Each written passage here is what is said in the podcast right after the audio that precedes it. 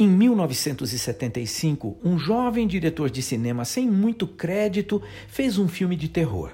Steven Spielberg queria que seu filme fosse repleto dos ataques violentos e sangrentos de um tubarão.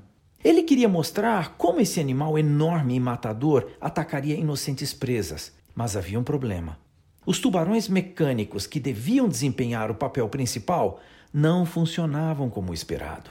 Frustrada, a equipe encontrou outra saída. Deixaram a maior parte da violência por conta da imaginação.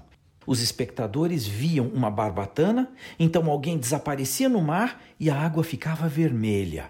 Em outras cenas, nem se via a barbatana do bicho, mas um barril amarelo boiando na água. Então sabíamos que o tubarão estava no fundo, rebocando a corda presa ao barril em direção à próxima vítima.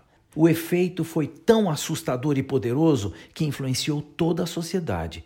Embora as pessoas estivessem conscientes de tubarões antes do filme, pouco pensavam neles quando iam à praia.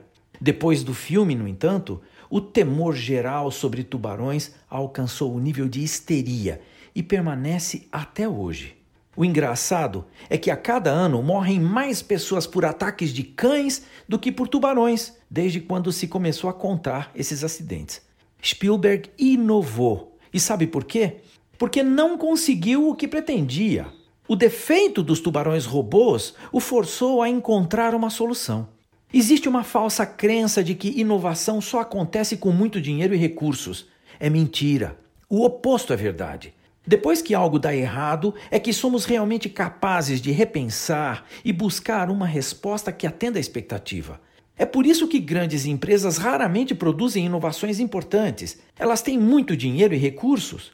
As pequenas é que criam grandes ideias. Quando a situação complicou para Spielberg, ele usou as técnicas de suspense de Alfred Hitchcock, músicas sinistras, detalhes assustadores e visão de consequência. Ele sabia que suspense é algo que acontece na imaginação e não necessariamente na visão. Inovação não nasce de um sonho. Quase sempre nasce de uma luta ou de uma grande necessidade.